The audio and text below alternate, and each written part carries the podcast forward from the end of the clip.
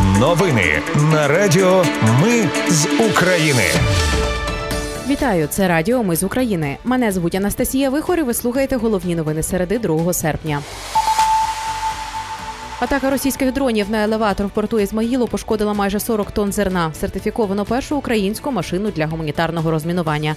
У Верховній Раді з'явився новий депутат. У застосунку дія знову можна змінити фактичне місце проживання, а школярів навчатимуть оновленої дисципліни. Про все це та більше слухайте за мить у новинах на Радіо Ми з України. Нічна атака Росії на порт Ізмаїла призвела до стрибка цін на продовольство у світі. Про це повідомляє Reuters. У порту Ізмаїл зруйновані елеватор, зернові ангари та резервуари одного із вантажних терміналів. Атака російських дронів пошкодила майже 40 тонн зерна, яке очікували країни Африки, Китай та Ізраїль. Міністр інфраструктури Кубраков повідомив, що найбільших руйнувань зазнали морський вокзал порту та інфраструктура Дунайського пароплавства.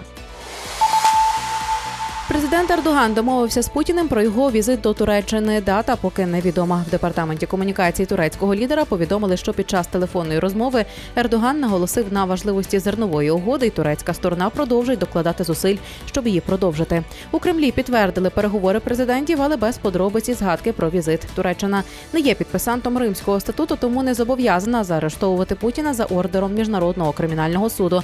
Водночас в Кремлі заявили, що готові повернутись до домовленостей зернової угоди угоди, але за умови, що західні країни виконують свої зобов'язання перед Росією. Військово-морські сили України заперечили свою причетність до атаки на кораблі Чорноморського флоту Сергій Котов та Василій Биков. Речник МВС Дмитро Плетенчук також каже, що безпілотних катерів про атаку, якими заявили у Міноборони Росії, немає на озброєнні українських військ. Вчора в Міноборони Росії заявили про відбиття атаки трьох морських дронів на військові кораблі. Джерела Бабеля повідомляли, що російським морякам з одного з кораблів знадобилася евакуація. Перехоплена розмова екіпажів гелікоптерів вказує на те, що загинув щонайменше один моряк і ще п'ятеро поранені. Сертифіковано першу українську машину для гуманітарного розмінування. Про це повідомили в Мінекономіки. Вона має декілька переваг перед закордонними машинами, простоту конструкції та невисоку вартість виробництва, обслуговування і ремонту. Ця розробка дозволяє ефективно знешкоджувати протипіхотні та виявляти протитанкові міни. Машина роботизована та керується оператором на відстані. У Верховній Раді з'явився новий депутат від Слуги народу. Замість Арістова Центральна виборча комісія визнала Наталію Локтіонову, обраною народним депутатом від партії Слуга народу. Про це повідомляє прес-служба ЦВК. Наталія Локтіонова була наступною за черговістю кандидатів у виборчому списку Слуги народу номер 146. Відтепер вона стала нардепом. Нагадаю, 25 липня слідство інфо опублікувало розслідування про відпочинок Юрія Арістова у п'ятизірковому готелі на Мальдівах. Пізніше Арістов написав заяву про складання повноважень народного депутата України.